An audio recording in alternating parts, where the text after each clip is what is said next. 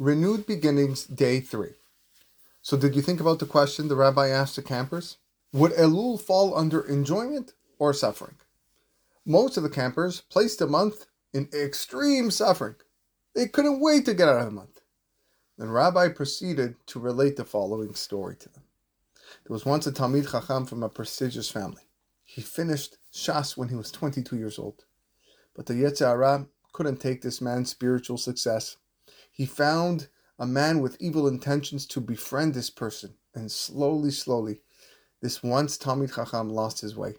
Literally, at the time to get married, he gave it all up. He left his tefillin in the cubby and decided to party up in Tel Aviv. What could his distraught parents do? They tried everything, but were unsuccessful. So the father called in the rabbi to meet with him. Maybe he can have some success. After speaking with him for four hours, he realized that only a miracle can save this boy. It was like talking to a wall, no interest whatsoever. So the father calls him the next day and says, Nu, any luck with my son? The rabbi said, Only a miracle can save your son. And the father continued to cry. The rabbi asked him, Do you have any other children? And the father said, Yes, I have nine more. Five are married, and the rest are in yeshivas and Beit Yaakov. All of them are observant. So the rabbi said, Well, listen, maybe look at the positive. You have a glass mostly full. Take consolation in that.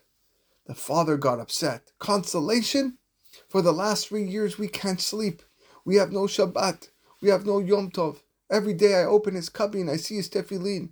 I cry every single Shabbat. One time I even went to his apartment holding his talit and tefillin and said, I'm not leaving until you do teshuvah. And I stayed there for one week. He saw me from his window and he didn't care. And you want me to take consolation for my nine other children? When the father told the rabbi this, he said that I thought about the month of Elul. In this month, the king is in the field. He is sitting outside our room. He's waiting for us to come back in.